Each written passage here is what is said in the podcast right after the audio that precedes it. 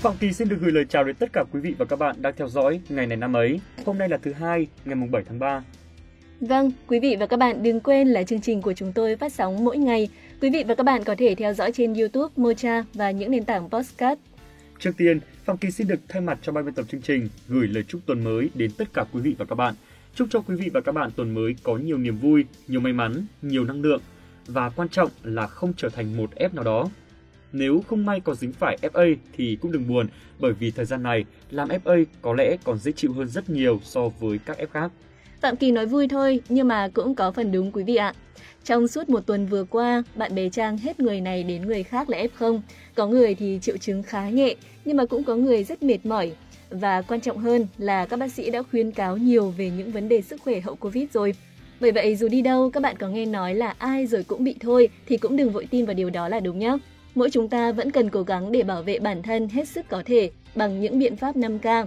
Vâng, và ngay bây giờ, xin mời quý vị và các bạn cùng đến với nội dung chính của ngày này năm ấy hôm nay.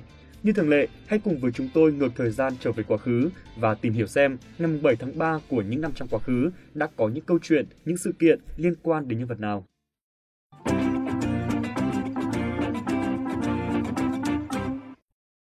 Quý vị và các bạn thân mến, ngày 7 tháng 3 năm 1912 là ngày sinh của nhà cách mạng Tô Hiệu.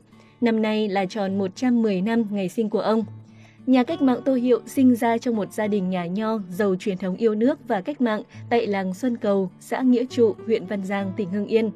Năm 1927, Tô Hiệu học tại trường Pháp Việt, thị xã Hải Dương và sớm tham gia các phong trào yêu nước của học sinh như bãi khóa truy điệu Phan Chu Trinh, tham gia phong trào đòi ân xá Phan Bội Châu. Đầu năm 1930, Tô Hiệu vào Sài Gòn hoạt động cách mạng cùng với anh ruột là Tô Chấn, một lãnh tụ của Việt Nam Quốc dân Đảng. Ngày 25 tháng 8 năm 1930, Tô Hiệu bị thực dân Pháp bắt. Đến ngày 28 tháng 12 năm 1930, bị đưa ra xét xử tại Tòa án Sài Gòn, kết án 4 năm tù, đầy đi Côn Đảo. Những năm tháng tại Côn Đảo, Tô Hiệu đi theo lý tưởng Cộng sản và chỉ một thời gian sau, ông được kết nạp vào Đảng Cộng sản Đông Dương. Năm 1934, hết hạn tù Côn Đảo, ông bị thực dân Pháp đưa về quản thúc ở quê hương. Tuy nhiên, ông đã không chịu khuất phục mà tìm mọi cách vượt qua sự bao vây, phong tỏa của địch để bắt liên lạc với Đảng.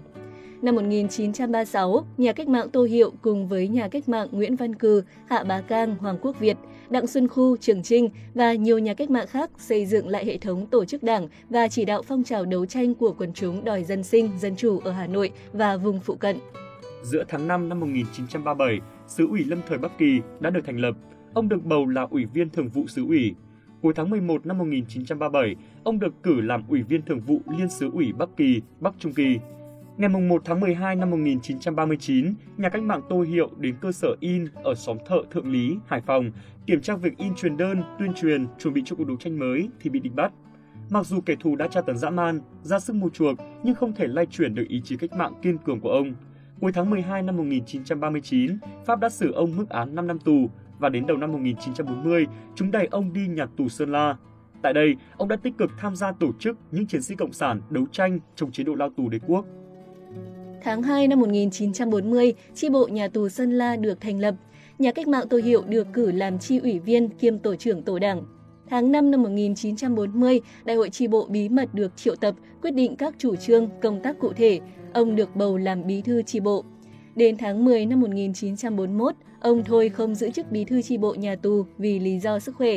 Song đồng chí vẫn là cố vấn đặc biệt tin cậy của chi ủy, tiếp tục thực hiện nhiệm vụ huấn luyện và tuyên truyền do chế độ hà khắc của nhà tù thực dân và căn bệnh hiểm nghèo, vào hồi 10 giờ 15 phút ngày 7 tháng 3 năm 1944, nhà cách mạng Tô Hiệu hy sinh tại nhà tù Sơn La và được an táng tại nghĩa trang gốc ổi, nghĩa trang nhà tù Sơn La, trong niềm tiếc thương vô hạn của anh em, đồng chí. Năm đó, ông mới 32 tuổi đời. Nhà cách mạng Tô Hiệu là một tấm gương sáng cho tinh thần quyết tâm, dám dấn thân và hy sinh vì độc lập tự do của dân tộc.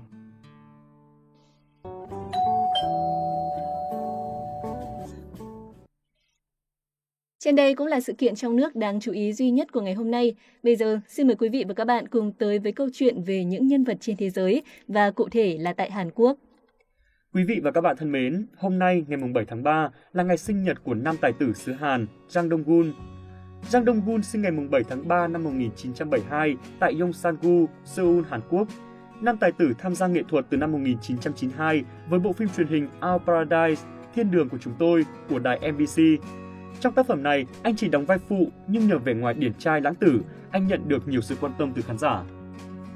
Sau đó, Jang Dong-gun tiếp tục tỏa sáng trong bộ phim truyền hình Last Game, Cú nhảy cuối cùng năm 1994. Bộ phim đã giúp tài tử được vinh danh ở giải nam diễn viên mới xuất sắc nhất tại sự kiện Baeksang Art Award năm 1994. Năm 1997, tên tuổi của Jang Dong-gun vang rộng khắp châu Á với hai tác phẩm đình đám là Anh em nhà bác sĩ và Người mẫu. Ba năm sau, anh tiếp tục khẳng định vị thế trong phim Tình yêu trong sáng, giúp anh nổi tiếng khắp châu Á. Năm 2012, một lần nữa, Giang Đông Gun chứng tỏ sức nóng tên tuổi vững chắc của mình trên thị trường châu Á khi vô cùng thành công trong vai kiến trúc sư tài giỏi, độc thân ở độ tuổi 40 ở bộ phim Phẩm chất quý ông. Mới đây nhất, Giang Đông Gun có góp mặt trong tác phẩm đình đám là biên niên sử Asdan.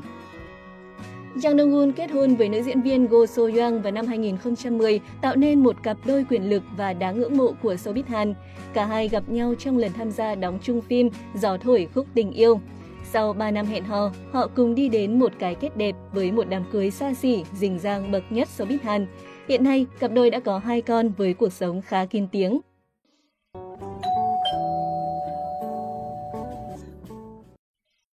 Chúng ta sẽ cùng đến với thông tin cuối cùng của ngày hôm nay. Ngày 7 tháng 3 năm 2009 là ngày mất của nữ diễn viên Hàn Quốc Jang Ja-yeon. Cô nổi danh với vai diễn trong bộ phim truyền hình ăn khách Boy Over Flower vừa sao băng. Jang Ja-yeon treo cổ tự vấn tại nhà riêng vào chiều ngày 7 tháng 3 năm 2009 và khiến cho các đồng nghiệp cũng như người hâm mộ sững sờ. Trước ngày chết gần một tuần, nữ diễn viên 27 tuổi này còn vui vẻ tham dự lễ trao giải nghệ thuật Baeksang lần thứ 45 của Hàn Quốc cùng với nhiều đồng nghiệp.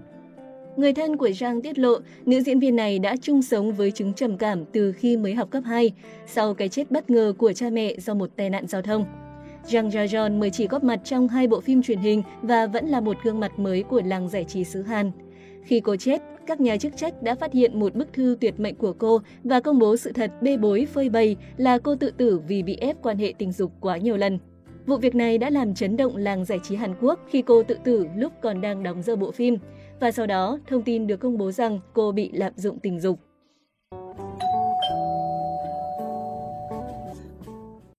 Vâng, thông tin vừa rồi cũng đã kết thúc chuyên mục ngày này năm ấy hôm nay. Rất cảm ơn quý vị và các bạn đã đồng hành cùng với chương trình trong những phút vừa qua. Nếu như cảm thấy nội dung thông tin bổ ích, thú vị thì đừng quên dành tặng ờ, kênh một lượt đăng ký các bạn nhé. Còn bây giờ thì xin chào tạm biệt và hẹn gặp lại.